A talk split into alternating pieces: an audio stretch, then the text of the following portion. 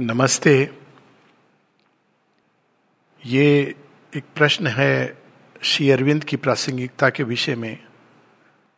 और एक दूसरा प्रश्न है जो इससे जुड़ा हुआ है, वो है मनुष्य की प्रासंगिकता के विषय में। क्या मनुष्य प्रासंगिक है इस पृथ्वी के लिए, इस भूखंड के लिए?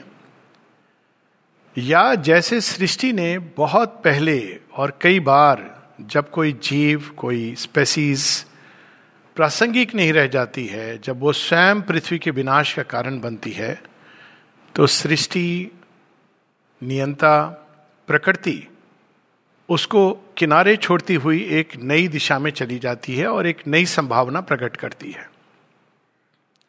शेयरविंद सावित्री में एक जगह लिखते हैं Man, still a child in nature's mighty hands, in the succession of the moments lives.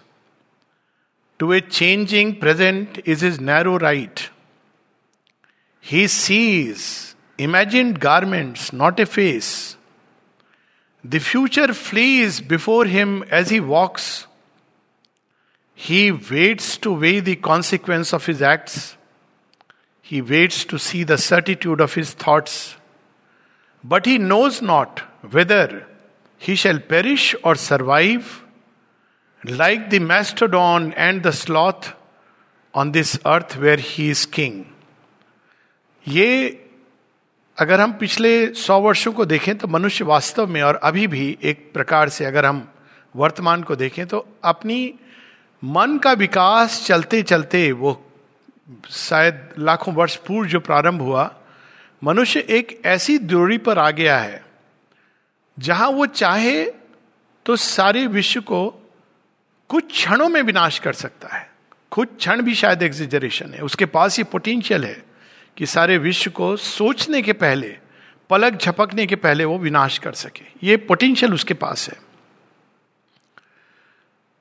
किंतु दूसरी ओर मनुष्य के अंदर उसकी ही गहराई में एक अन्य अभिप्सा है जो उमड़ घुमड़ कर पिछले सौ वर्षों में, विशेषकर पिछले कुछ दशकों से, उसके अंदर प्रकट हो रही है एक नई प्यास। वो प्यास है पूर्णता की, जीवन की सार्थकता की। वो प्यास है धरती के ऊपर, एक स्वर्ग की, एक सौंदर्य की, प्रेम की, आनंद की, एक ऐसे ज्ञान की जो काल की रेखा क्रॉस करने के साथ मिट नहीं जाता है। सत्य की, अमृतत्व की, ये दोनों चीज़ें मनुष्य के साथ साथ चल रही हैं। एक दृष्टि से हम देखें तो शायद कभी भी ऐसा कोई युग नहीं हुआ जब ये प्यास मनुष्य के अंदर नहीं थी। ये प्यास मनुष्य के अंदर वो लेकर पैदा हुआ है, या उन ऋषियों ने गाकर उसके अंदर डाली असदो माँ सदगम या तमसो माँ ज्योतिर्गम या मृत्युर माँ मृतम गम या किंतु ये प्यास है मैन बना ही इस प्रकार से है, उसका सॉफ्टवेयर ऐसा है। अगर हम आधुनिक भाषा में कहें तो he is born to transcend himself अगर हम मनुष्य के प्रारंभ से देखें तो वो सारी जगत में घूम रहा है। तब पाँव पे घूमता था, अब हवाई जहाज़ में घूम रहा है। और कहीं जा रहा है, नक्षत्रों में जा रहा है, ग्रहों पे जा रहा है, प्रयास कर रहा है, चेष्टारत है। कभी समुद्र की गहराइयों में चला जाता है। मानो वो कुछ खोज रहा है। अन्य प्राणियों की तरह वो अपनी सीमाओं से संतुष्ट नहीं है। सीमाओं का अतिक्रमण मनुष्य का स्वभाव है। मानो वो जन्म ही उसने लिया है इन, इसका अतिक्रमण करने के लिए। और वो क्या खोज रहा है, अगर किसी से पूछा जाए तो दिव्य जीवन में बड़े सुंदर ढंग से शेरविंद कहते हैं कि search for unmixed truth pure bliss the sense of a secret immortality godhead वो ढूंढ रहा है उसको। कभी यहाँ ढूंढता है, वहाँ ढूंढता है, मंदिरों में ढूंढता है, गिरजाघर में ढूंढता है, अपने हृदय के अंदर ढूंढता है। ये प्यास के साथ वो जन्मा है। जब तक मनुष्य के अंदर ये प्यास रहेगी, और इसके बिना वास्तव में मनुष्य मनुष्य नहीं है, किंतु राजा और योगी भरतहरी की भाषा में अगर हम कहें तो एक ऐसा पशु है जिसके सींग नहीं है, पूछ नहीं है, और जो घास नहीं खाता। जब ये प्यास जागती है तो हम ये कह सकते हैं कि वो मनुष्य है। मनुष्य का अर्थ ही है कि इस शाश्वत सत्य की प्यास, जो संतुष्ट हो गया अपनी सीमाओं में, अपने जीवन से जैसा वो चल रहा है, जैसे चलने दे, उसके अंदर अभी मनुष्यत्व ही नहीं जागा। तो मनुष्य इस प्यास को लेकर पैदा हुआ है और इसी प्यास ने उसको ना जाने कहाँ कहाँ आकाश, पताल अपने हृदय की गहराइयों में क्या क्या परिचय कराया किस किस सत्य का साक्ष्य करवाया। और जब तक ये प्यास उसके अंदर रहेगी, तब तक तब तक उन सब की प्रासंगिकता रहेगी। यहाँ शेरविंद के ऊपर मैं अभी आ रहा हूँ। किंतु उन सब की प्रासंगिकता रहेगी जो उन, उसको इस प्यास को आगे तक ले जाने का, किसी एक परिपूर्णता तक ले जाने का मार्ग दिखाएँगे। इसीलिए आज के युग में भी उन ऋषियों की भी प्रासंगिकता है। जिनके शायद हम नाम भी नहीं जानते सरनेम नहीं जानते जिनके बर्थ डेट और डेट ऑफ़ डेथ नहीं जानते हम जिनकी जिनका कुल नहीं जानते जिनके एजुकेशनल uh, क्वालिफिकेशन नहीं जानते। लेकिन हम ये जानते हैं कि उन्होंने कुछ ऐसा कहा है जो आज भी हमारा मार्गदर्शन करता है। छोटी सी एक उदाहरण ले लें एक अद्भुत पुस्तक और इस पर मैं कई बार कह चुका हूँ कि अगर भारतवर्ष का सारा साहित्य भी चला जाए केवल एक पुस्तक बची रह जाए और वो एक पुस्तक भी नहीं, उसका एक श्लोक बचा रह जाए तो वो पूरे विश्व को, केवल मनुष्य को नहीं, पूरे भारत को नहीं, पूरे विश्व को वापस खड़ा कर सकता है। ईशावास्यम इदम सर्वम ये बस इतना। यथ किंच जगत्याम, जगत भी छोड़ दीजिए। कितना पावर है, कितनी पोटेंशियल है इस इस वाक्य में। वसुदेव कुटुंब का आधार है। यह सब कुछ चराचर जगत में जो कुछ हम देखते हैं, वास्तव में वो ईश के वास के लिए बना है। और उसके बाद सॉल्यूशन भी दिया गया है कि अगर हम जीवन में डिलाइट फुल लाइफ लीड करना चाहते हैं, आनंद जिसकी खोज करते हैं तो तेने तक तेने भुंजिता माँ हृदय कस्य शुद्धनम इस एक श्लोक में इतना कुछ। तो जब तक मनुष्य के अंदर पूर्णता की प्यास है, तब तक पथ की प्रासंगिकता है, आध्यात्मिक जीवन की प्रासंगिकता है और उन सब की प्रासंगिकता है जो हमको इस घेरे से बाहर उस पूर्णता का परिचय देते हैं या उससे हमारा साक्ष्य और ऐक्य करवाते हैं। ये प्रासंगिक रहेगा। किंतु ये एक अधूरा पथ है। अधूरा इसलिए कि अंदर तो हमारी वो प्यास पूरी हो गई, लेकिन दो और एस्पेक्ट से हमारे जीवन के दो और पक्ष हैं, दो और आयाम हैं, जो अधूरे रह जाते हैं। और वो आयाम क्या है? कि हमने अंदर उस सत्य को पा लिया, भगवान को पा लिया, आत्मा को पा लिया किंतु हमारे पार्थिव जगत का क्या? हमारा मन अभी भी उसको अगर कोई भौतिक वस्तु का ज्ञान प्राप्त करना है तो उसको फिजिक्स केमिस्ट्री की किताब पढ़नी होती है। अगर उसको जीव विज्ञान के बारे में जानना है तो बायोलॉजी है। भाषा विज्ञान के बारे में तो अन्य अन्य लिंग्विस्टिक चीज़ें हैं। पॉलिटिकल साइंस है। तो जो मन के अंदर से उपजे हुए जो पॉलिटिकल सिस्टम्स हैं, उसी में वो बंधा हुआ है। क्या यह जो हम अंदर से प्राप्त करते हैं, इसका इनके साथ कोई तालमेल नहीं? है, किंतु हम भूल गए हैं। बहुत सुंदर कहानी आती है उपनिषदों में कि नारद ऋषि जब चौसठ विद्याओं में उन्होंने पीएचडी ना जाने कितनी D Lit double M A triple M A सब कर चुके हैं। और एक दिन वो उदास होकर घूम रहे हैं और उनसे सनत कुमार कहते हैं कि, नारद, ये क्या है तुम तुम इतने उदास क्यों हो? तो नारद कहते, पता नहीं, इतनी सारी डिग्रीज हैं, निकाल करके दिखाते हैं। और नारद सनत कुमार मुस्कुरा के कहते हैं, इनको तुम अपने झोले में रख लो, ये सब ठीक है, लेकिन ये ये प्रासंगिक नहीं है, ये केवल रिलेटिव चीज़ है। तो फिर क्या वो चीज़ है जो मुझे मेरे अवसाद से मुक्ति दिलाएगी? आप मुझे किसी साइकेट्रिस्ट का पता बता दें, योग्य। तो फिर सनत कुमार बताते हैं साइकेट्रिस्ट तुम्हारे अंदर है। अच्छा क्या है वो? तब वो कहते हैं कि तुमने ये सब तो पढ़ा, चौसठ विद्याएँ पढ़ी। क्या तुमने वह पढ़ा जिसको जानने के बाद सब जाना जा सकता है? क्या तुम्हें उसका ज्ञान है? तो नारद कहते हैं, ये तो हमारे स्कूल में विषय ही नहीं था। हमने तो खंड खंड में सब कुछ पढ़ा। अब इस खंड खंड जीवन जो हमने पढ़ा, इसको हम अपने मन की भूमि पर अखंड कैसे बनाए? एक कैसे बनाए? तो फिर वो मुस्कुरा के कहते हैं, वही ब्रह्म ज्ञान है। तो ये कहीं ना कहीं हम इस सत्य को जानते थे कि ब्रह्म ज्ञान वो है जिसके द्वारा सब कुछ जाना जा सकता है। किंतु हम भूल गए। हमने इसको एक पलायन का मार्ग बना लिया। तो जब हम अध्यात्म को पलायन का मार्ग बनाते हैं तो फिर वो जनजीवन के लिए प्रासंगिक नहीं रह जाता है। वो व्यक्तियों के लिए प्रासंगिक है। ऐसे लोग हैं जो बैठ करके धुनी रमाकर चल खुश रो घर, आपने अब रहना भाई विदेश, कह सकते हैं। या कबीर दास की वाणी है, अमृत वाणी है, लेकिन अंत में क्या है? वही है कि मैंने चादर रख दी यहाँ, मटकी फूट गई।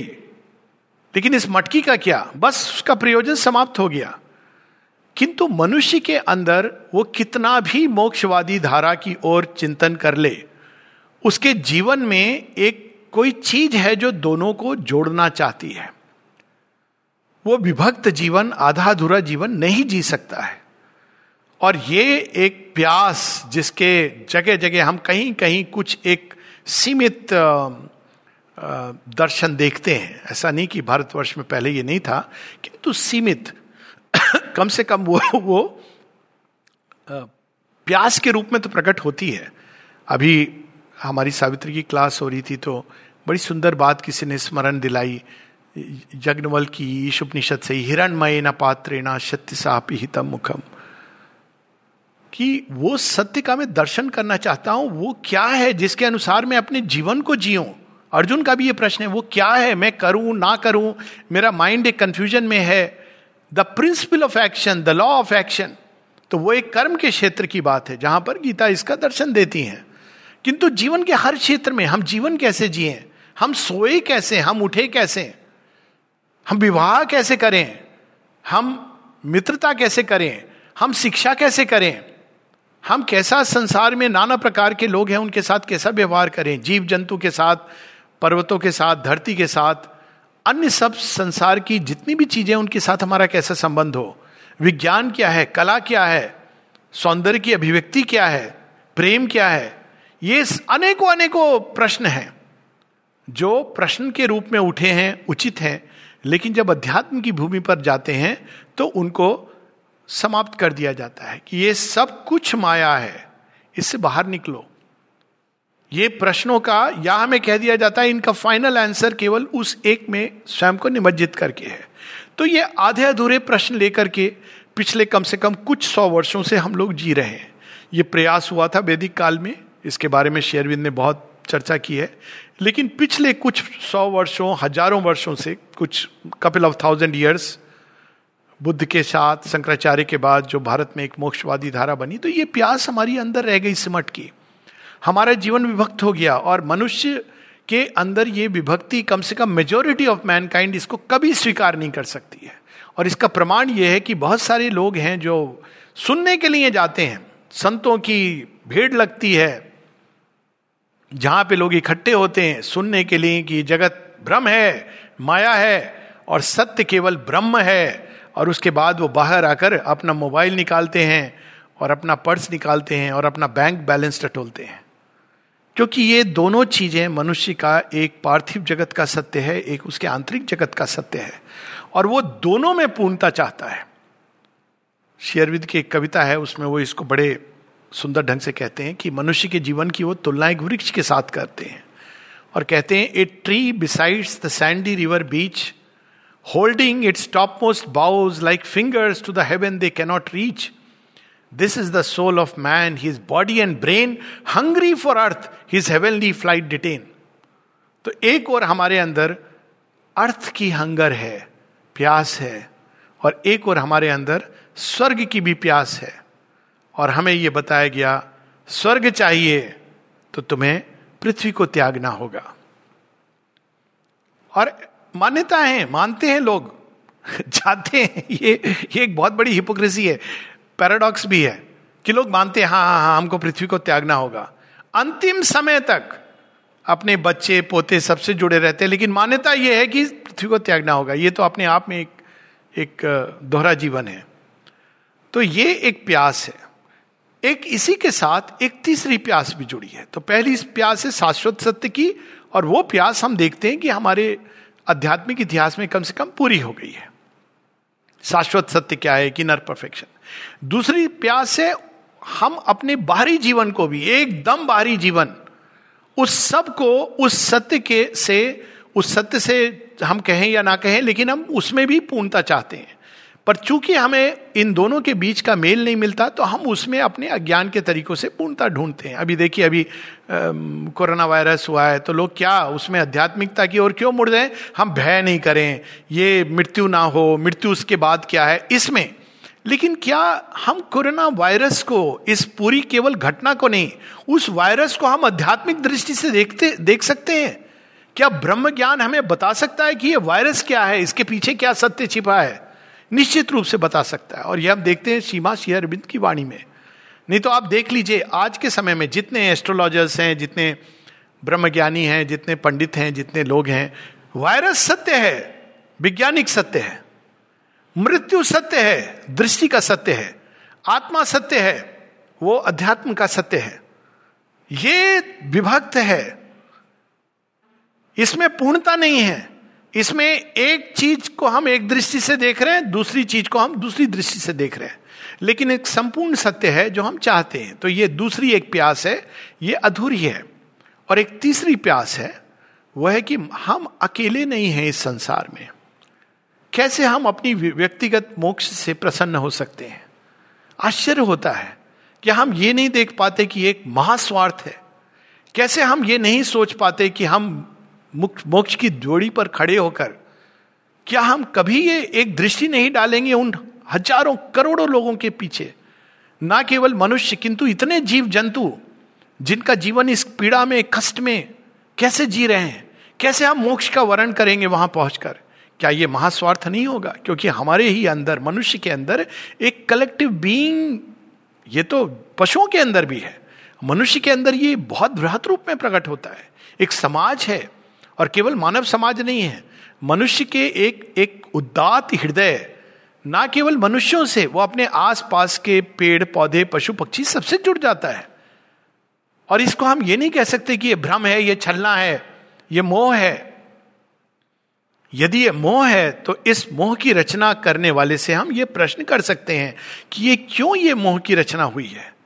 तो तब हम देखते हैं कि वास्तव में ये एक सत्य का बाहरी एक, हम इसको सच्चाई में पकड़ नहीं पाते और हमारे मन की भूमि पर जब हम इसको पकड़ते हैं, अज्ञान की दृष्टि से जब इसको पकड़ते हैं तो ये मोह और अटैचमेंट के रूप में प्रकट होता है। लेकिन इसके पीछे का सत्य क्या है? इसके पीछे का सत्य है उस प्रेम का जिसने सारी सृष्टि को एक सूत्र में बांधा हुआ है। जब हम मोह में उतरते हैं तो हम उस प्रेम को भूल जाते हैं।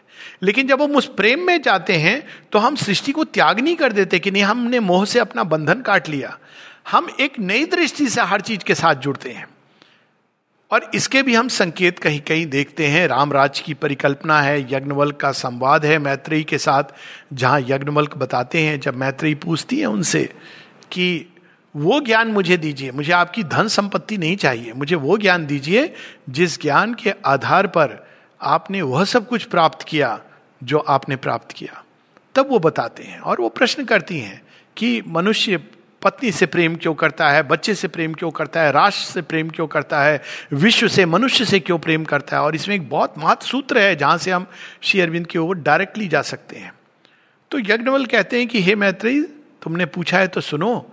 मनुष्य पत्नी से प्रेम पत्नी के लिए नहीं, स्व के लिए करता है। For the sake of the self राष्ट्र से सेल्फ के लिए प्रेम करता है, बच्चों से सेल्फ के लिए। अब श्री अरविंद इसको एक बड़ा अद्भुत अर्थ देते हैं as is the self so is our relation with the world यदि हमारा सेल्फ चेंज नहीं होगा, हम ईगो के दायरे में रहेंगे, और कोई एक भाग है जिसको हम अपने अंदर प्योर भाग है, जिसको हम चिंतन के द्वारा, ध्यान के द्वारा अनेकों अनेकों पथ के द्वारा उसके संपर्क में आ जाएँगे तो ये भाग चेंज नहीं होगा। तो लेकिन जब हम ये देखेंगे कि ये सारी चीज़ें वास्तव में, ये सब हमारे पास है, लेकिन हमारी नहीं है। ये सब वास्तव में ईश्वर की है। उन्होंने आज हमारे हाथों में सौंपी है, कल ये कहीं और जाएँगी। तो हमारा केवल दृष्टिकोण नहीं बदलेगा। हमारा उनके साथ डील करने का तरीका बदल जाएगा। तो ये श्री अरविंद पहली चीज़ जो बताते हैं कि ये तीनों प्यास वास्तव में एक ही प्यास है, और वो प्यास है समग्र परिपूर्णता की। केवल एक व्यक्तिगत आंतरिक जीवन में किसी चेतना के उच्च शिखर पर जाकर के एक पूर्णता है। शेरविंद कहते हैं, ये तो मालूम है, लेकिन जब तक वो पूर्णता हमारे जीवन में उतर कर उसको रूपांतरित नहीं करती है, तब तक जीवन के अंदर ये प्यास रहेगी और उसका जीवन दो भागों में विभक्त रहेगा। तो ये प्यास कैसे पूरी हो, कैसे ये परिपूर्णता हो, वो जो महागंगा ऊपर हैं, वो कैसे धरती पर उतरे? तो उसी प्रकार जैसे भगीरथ ने तपस्या की थी अपने समय में, उस महागंगा को जो विष्णु भगवान के हृदय से प्रकट हुई, शिव की जटाओं में समाई और पृथ्वी पर उतरती हैं, उसी प्रकार से उन्होंने इस महागंगा को, इस पूर्णता को धरती पर लाने का प्रयास किया। और वास्तव में अगर हम कुछ क्षणों के लिए भूल भी जाएँ, अक्सर लोग पूछते हैं कि सफल हुआ कि नहीं? लोग ये जो एक क्राइटेरिया होता है, सबसे पहली बात तो मैं कई बार ये पूछता हूँ कि आपको प्रयास अद्भुत नहीं लग रहा है। क्या ये अंदर में अंतर्भास नहीं आ रहा कि यही प्रयास करने योग्य है? इस प्रयास में जुड़ जाना ही अपने आप में अद्भुत है।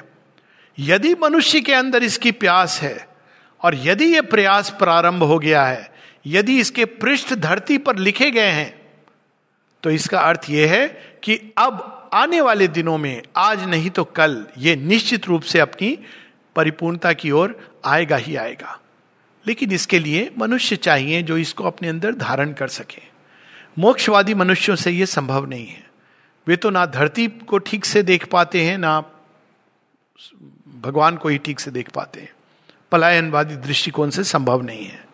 ना ही ये उस जड़वादी दृष्टिकोण से संभव है जो संसार को परफेक्ट तो बनाना चाहता है एक सेकुलर थॉट है, मनुष्य के अंदर जो संसार को उसकी सीमाओं में परफेक्ट बना, बनाना चाहता है। Rational society democratic system science इन सब के द्वारा, और वो प्रयास करता है। एथिक्स मोरालिटी आइडियलिज्म और ठीक है, ये एक सराहनीय प्रयास है। किंतु उसकी एक सीमा है, क्योंकि जब तक मनुष्य मनुष्य है, तब तक आप कोई भी सिस्टम ले आए, कोई भी, चाहे वो गवर्नेंस का सिस्टम हो पॉलिटिकल सिस्टम हो साइंस हो टेक्नोलॉजी हो आप उस सीमा को क्रॉस नहीं कर पाएँगे। शेरविंद का एक महावाक्य है that which thou art within that outside thee thou shalt enjoy आप एक पशु को, एक कुत्ता है, लोग लाते हैं, घर में रखते हैं एयर कंडीशन रूम में, अच्छे कपड़े भी पहनता है अच्छा बेड भी होता है मर्सिडीज कार में भी घूमने जाता है, लेकिन उसकी सोच वही रहती है कि मुझे बस अपने स्वामी के सामने फ्लैटर करना है। क्यों? स्वामी की भक्ति करेगा तो उसको भोजन मिलेगा। सोच उसकी वही है। तो मूल चीज़ इस सब में हम लोग किस सूत्र को भूल गए? अगर जीवन को परिपूर्ण करना है तो केवल एक दिशा में पुश नहीं करना है, हमको दूसरी दिशा में भी मिल करके हमारी सीमाओं को बढ़ाते जाना है, तब तक हमारे अंदर और बाहर जो सीमाएँ हैं, जो शांत है, वो अनंत के साथ एक नहीं हो जाता। जब तक इन्फिनिट और फाइनाइट ये दोनों एक नहीं हो जाते।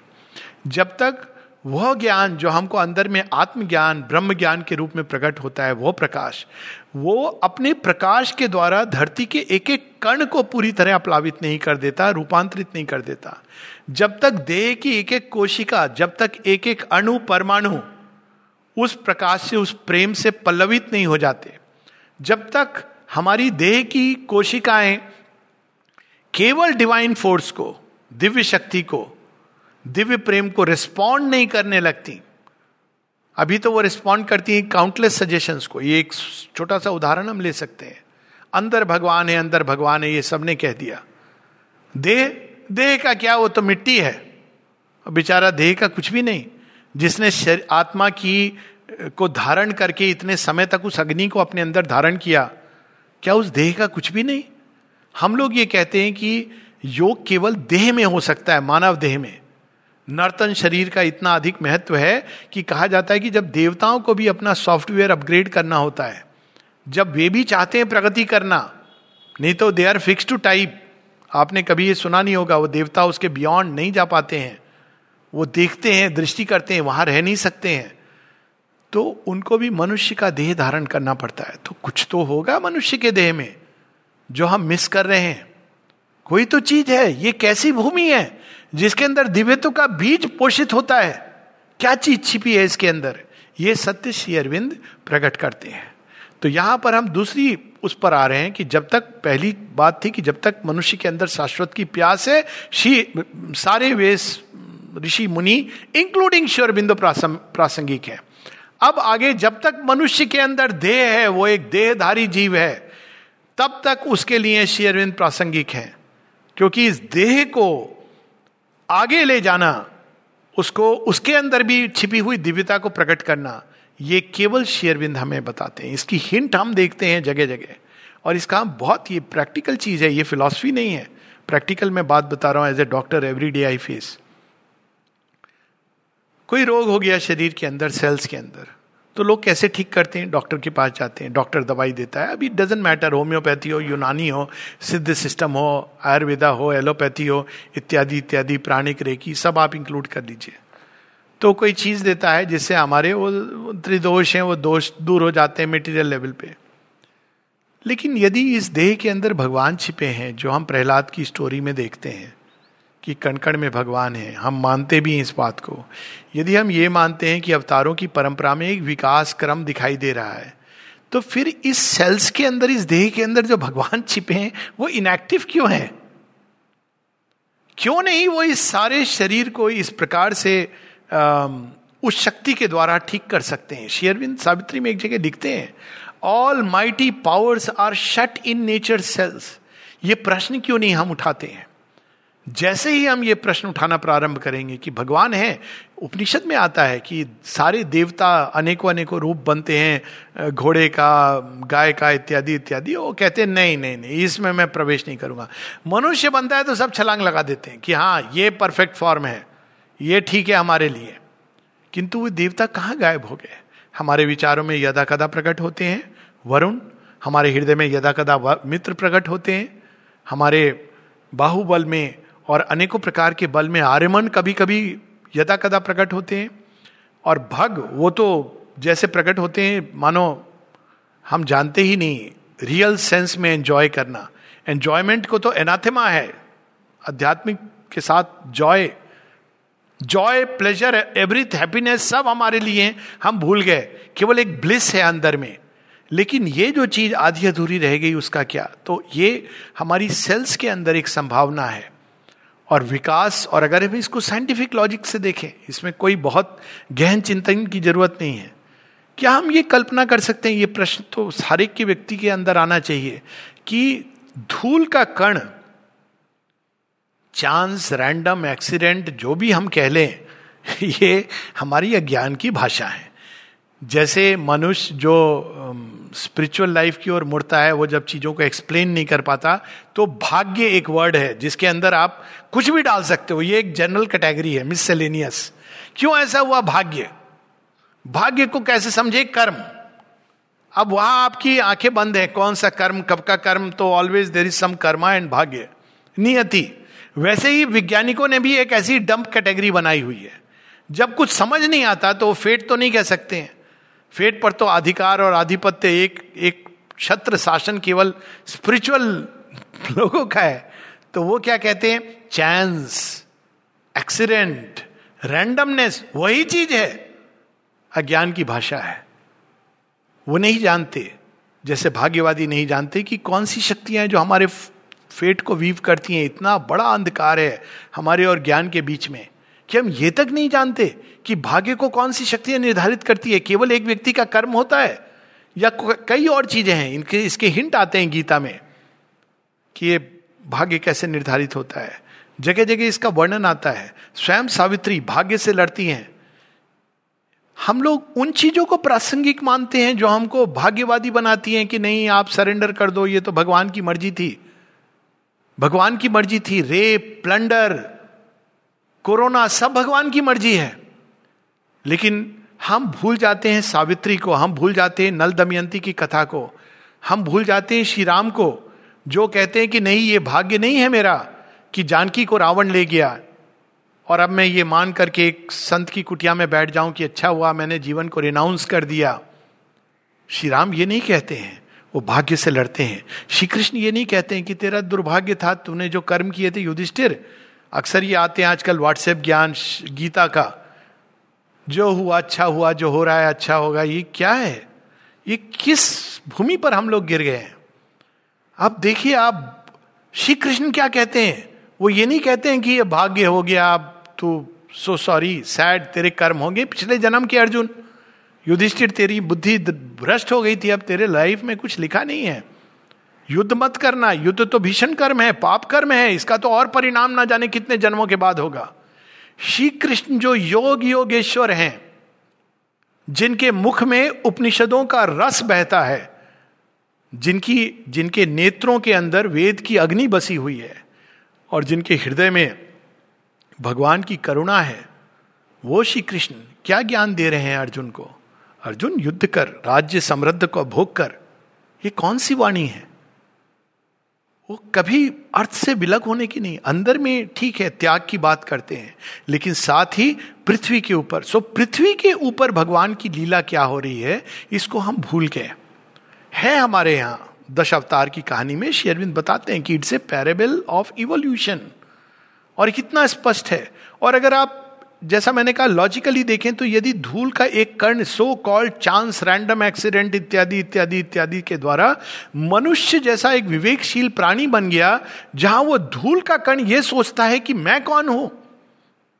तो क्या वो रुकेगा यहाँ पर? जब उसने इतनी जो भी फोर्स है, अब शेयर विन दिस फोर्स को कहते हैं evolutionary power which is hidden inside matter कहीं कहीं सावित्री में उसका वर्णन आता है वन वन कह करके उसका वर्णन करते सब जगह वन का ये अर्थ नहीं है, लेकिन वहाँ पर वो इवोल्यूशनरी शक्ति, वो कौन सी इवोल्यूशनरी शक्ति? अब यहाँ पर वो आता है इन्वोल्यूशन की बात कि वो जो पूर्ण सत्य वहाँ पर है, उसी ने अपने एक अंश को धरती के अंदर डाला हुआ है the eighth son of Aditi Aditi की ही वो संतान है, लेकिन वो धरती के अंदर है और वो छाया में ढक करके यम के रूप में प्रकट होती हैं as the law in ignorance लेकिन एक लॉ ऑफ़ ट्रूथ है जो पृथ्वी के अंदर है, वो धीरे धीरे स्ट्रगल करती हुई धीरे धीरे सरफेस पर आ रही है। उसका ताप मनुष्य महसूस करता है उस स्ट्रगल का। इसलिए उसके अंदर भी स्ट्रगल होती है। Between what is true and what is untrue struggle से मनुष्य मुक्त नहीं होगा, जब तक वो पूर्ण सत्य को नहीं पा लेता। इसका हल देने की चेष्टा की गई है मॉरलिटी के द्वारा रिलीजन के द्वारा आइडियलिज्म के द्वारा एथिक्स के द्वारा, ये सब इनकम्प्लीट है। और वो तो गीता में ही ये स्पष्ट है कि ये सब इनकम्प्लीट ट्रूथ्स है। एक ग्रेटर ट्रूथ है जो धरती के गर्भ के अंदर है। हम उसे कैसे भूल सकते हैं? सो पृथ्वी के विकास की पूरी बात जो शेयरविंद बताते हैं। तो अगेन हम ये कह सकते हैं, जब तक पृथ्वी है तब तक श्री अरविंद की प्रासंगिकता है। यदि हम पूरे सृष्टि को नष्ट कर दे तो हम कह सकते हैं कि अब अब तब तो किसी चीज़ की प्रासंगिकता नहीं है। जब तक मनुष्य है, देह धारण करके, तब तक श्री अरविंद की प्रासंगिकता है। जब तक पृथ्वी है और पृथ्वी से बना यह पार्थिव शरीर है, तब तक श्री अरविंद की प्रासंगिकता है। क्योंकि श्री अरविंद ही हैं जो बताते हैं कि इस पार्थिव जगत का, इस मानव देह का भी उसकी एक नियति है।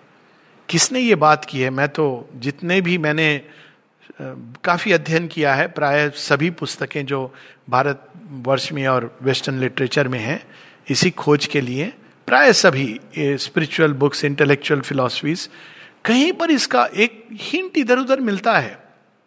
वो भी तब पता चलता है जब हम शेयरविंद को पढ़ते हैं। त्रिशंकु की कहानी में शेयरविंद ने उसको इमोटलाइज कर दिया है the triumph song of Trishanku. Trishanku सशरीर स्वर्ग में जाना चाहता है।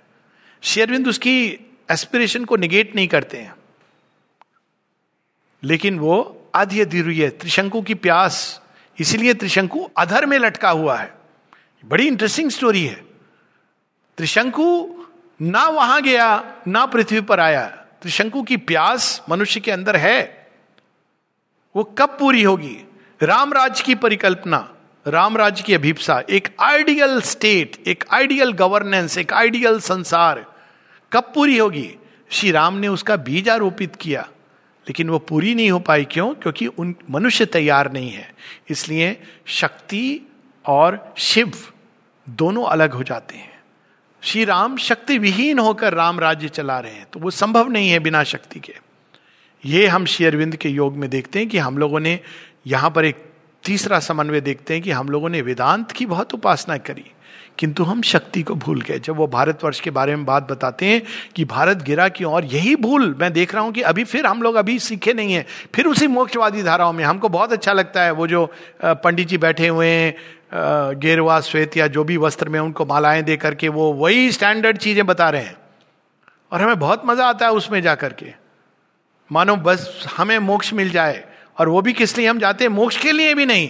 हम केवल इसलिए जाते हैं कि भाई, उनकी कृपा हम पे रहे तो हमारे जीवन में हमारा बेटा पास हो जाए, हमारी डॉटर है उसका, वहाँ पे अच्छा विवाह हो जाए। तो इससे हमको बहुत ऊपर उठना है। उस भूमि पर श्री अरविंद ले जा रहे हैं। अभी तो मनुष्य राम और श्री कृष्ण के उस तक भी नहीं आया।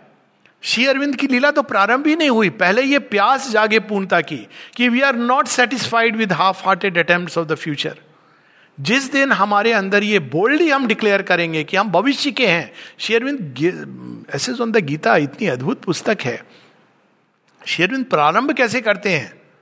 We do not belong to the dawns of the past but to the noons of the future यह सच है कि हम पास्ट से पोषित हुए हैं और उसका कृतज्ञ होना चाहिए। किंतु क्या वही हमारी दिशा रहेगी? हमारे अंदर भविष्य की प्यास है हम वो लेके आए हैं। एक ऐसी अभिप्सा है जो सेटिस्फाइड नहीं है और उस दिशा में हमें जाना है। और जब तक हमारे अंदर ये प्यास है, जब तक हमारे अंदर ये एस्पिरेशन है तो उसकी परिपूर्णता का मार्ग केवल और केवल पूरे डिटेल में विस्तार में, जैसा मैंने कहा हिंट इधर उधर मिलेंगे। समय का अभाव है, इसके विस्तार में मैं नहीं जा रहा हूँ। बहुत सारे हिंट्स हैं, लेकिन उसकी डिटेल्स और ना केवल उन्होंने देखा वो कैसे संभव होगा? जो माने कहा कि he attempted all put all the effort prepared all struggle suffered all all for us ये सब कुछ उन्होंने धरती पर उन्होंने और सीमा ने स्थापित किया। केवल उन्हें देखा नहीं, दृष्टा तो है जो उन्होंने देखा। लेकिन ये कैसे संभव होगा? उन्होंने उसको संभव है ये कहा। फिर उस संभावना को जितना करीब पृथ्वी के ले आ सकते हैं, उतना ले आए। अब बचा क्या है? माँ ने वो थाल परोस दिया है। सुप्रमेंटल स्वर्ग भोग का। उन्होंने ये भोजन मनुष्य के लिए परोसा है। लेकिन मनुष्य कह रहा है कि मैं ये भोजन खाऊं, वो बैठ करके डाउट कर रहा है, क्योंकि उसके चारों तरफ़ स्वर्ण की थाली में, कृत्रिम स्वर्ण की थाली में उसके टेस्टी व्यंजन पड़े हैं। और वो कह रहा है, नहीं, मैं तो शायद ये खाऊं, बाद में मैं इसको भी थोड़ा सा टेस्ट कर लूँगा। वो ये नहीं जानता है कि इस कृत्रिम थाली में विष भोग है।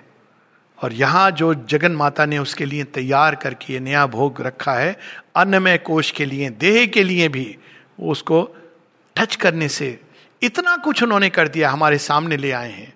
लेकिन खाने का काम तो हमें स्वयं करना है। हाँ यदि हम नहीं खाएँगे, कुछ ऐसे लोग हैं जिन्होंने पूरी तरह अपने को माँ को दे दिया है, माँ मुँह खोल के भी ज़बरदस्ती खिला देंगी। लेकिन फिर वो भाव होना चाहिए। अगर वो भाव नहीं है, अगर हम हाँ मैं अपने आप खा लूँगा, मेरी मर्ज़ी, जब चाहूँगा तो माँ हमें छोड़ देती, कहती, ठीक है तो अपने हिसाब से खा। पर अगर हम शिशुवत होंगे तो हमें खिला भी देंगी। हम नहीं भी चाहेंगे तो हमारा नाक मुँह खोल करके खिला देंगी। क्योंकि उनका वैसा ही प्यार है। तो इस भाव से जब हम देखते हैं तो हम देखते हैं कि भविष्य के लिए एक नया जगत, एक नई सृष्टि, एक नया मानव, एक नया देह, ये सब कुछ जो आधी अधूरी प्यास है, उस सबको शेयरविंद मूर्त रूप करते हैं और शेयरविंद उसको अगर दृष्टि के रूप में प्रकट करते हैं तो श्री माँ उसको सृष्टि के रूप में हमारे सामने प्रकट करती है। शेयरविंद दृष्टा है और माँ सृष्टि करता है। जो कुछ उन्होंने देखा, लिखा, जाना, वो सब कुछ माँ हम सबके लिए तैयार करती हैं और सामने ले आती हैं। हमारी ओर से केवल एक चीज़ चाहिए और माँ कहती हैं कि इस समय बहुत टेंशन है चारों तरफ़ और मनुष्य के अंदर एक छटपटाहट है, प्यास है। लेकिन शेयरविंद ने कहा है माता जी कह रही हैं if only man consents to be spiritualized वो स्पिरिचुअल अवेकनिंग की बात नहीं करी स्पिरिचुअलाइज्ड यानी पूरी हमारी चेतना आमूल चूल उसके अंदर रूपांतरण। फिर वो कहती है, कोई चीज़ है उसके अंदर जो ये मांगती है, चाहती है, किंतु कोई चीज़ है जो इसको रेजिस्ट करती है? और सीमा कहती है, और मैं इसमें ऐड करती हूँ एंड टाइम प्रेसेस काल चारों तरफ़ से मनुष्य को ले जा रहा है उस दिशा में कि चुनाव करो। तुम उस तरफ़ जाना चाहते हो, इस तरफ़ रहना चाहते हो, या एक नई सृष्टि के मार्ग में आगे बढ़ना चाहते हो। साहस चाहिए, श्रद्धा चाहिए, किंतु सबसे बड़ी चीज़ जो माँ कहती है if there is a yes all that I need is from you is a yes सीमा ने ये सब हमारे लिए तैयार कर दिया है। हमारी ओर से केवल हाँ माँ, हमें यही चाहिए। हाँ माँ, हमें तुम्हारे ऊपर श्रद्धा है। हाँ माँ, जिस भी दिशा से हमें ले जाओ। हमने अपने आप को आपको सौंप दिया। केवल इस हाँ की माँ अपेक्षा करती हैं, बाकी मार्ग अपने आप खुलता चला जाएगा। नमस्ते। और अब अगर प्रश्न हैं तो कृपया उन्हें आप प्रस्तुत करें। हाँ सर। अगर कोई प्रश्न है किसी के तो आप प्रस्तुत कर सकते हैं। हाँ कोई प्रश्न पूछना चाहेगा? कुछ है प्रश्न? किस कोई? एक प्रश्न ये किस रश्मि सिंह का है। हाँ जी हाँ जी। कि सर, मेरा एक प्रश्न है। हम खुद को एकाग्र तो कर सकते हैं, ध्यान से, परंतु हम भी सत्य की प्रासंगिकता का उदाहरण बन सके, ये कैसे कर सकते हैं? बहुत सुंदर प्रश्न है रश्मि जी। हाँ।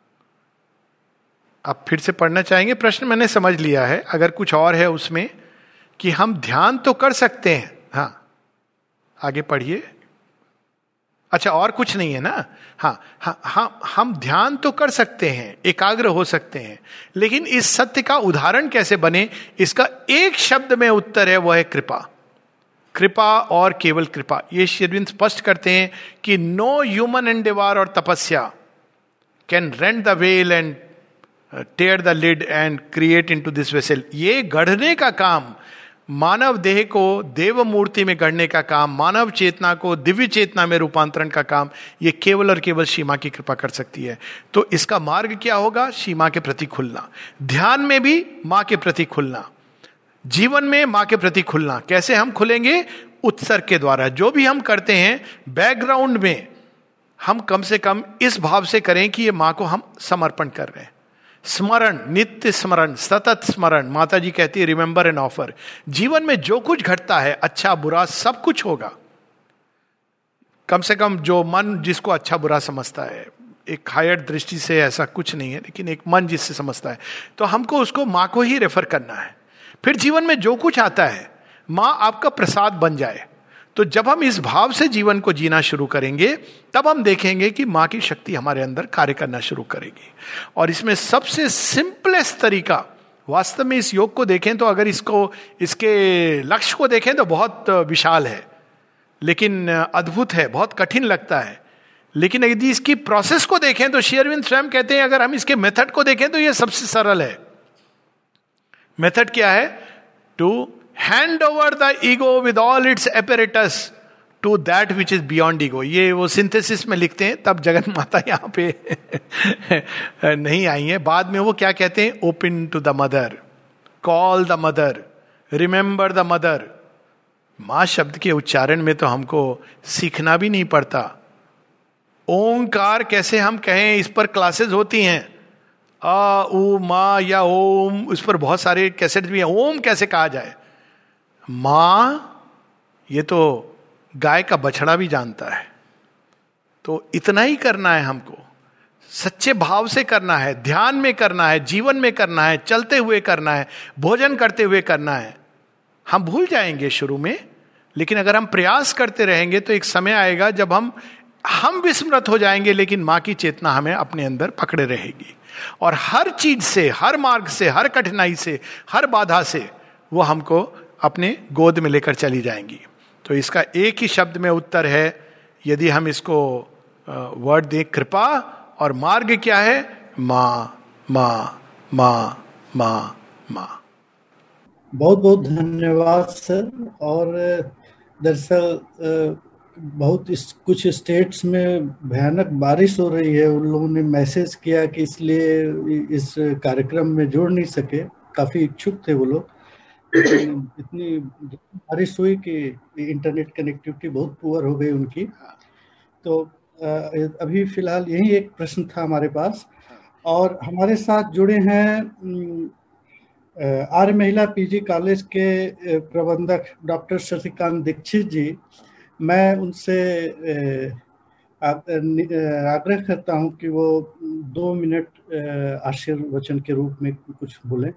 हाँ एक एक चीज़ में आ, पहले स्पष्ट कर दूँ कि ये जो सारा वेबिनार हुआ है ये हमारे यहाँ रिकॉर्ड भी हुआ है और ये रिकॉर्डिंग औरोमा वेबसाइट पे चली आएगी। तो जो लोग जुड़ नहीं पाए मैं आपको उसका लिंक भी भेज दूँगा अखिलेश जी। और जो लोगों को आपको भेजना हो तो आप निश्चित रूप से इसको भेज सकते हैं। तो इसकी रिकॉर्डिंग हुई है वो औरोमा वेबसाइट पर भी आएगी और मैं आपको लिंक आपके व्यक्तिगत व्हाट्सएप पे भेज दूँगा। हाँ।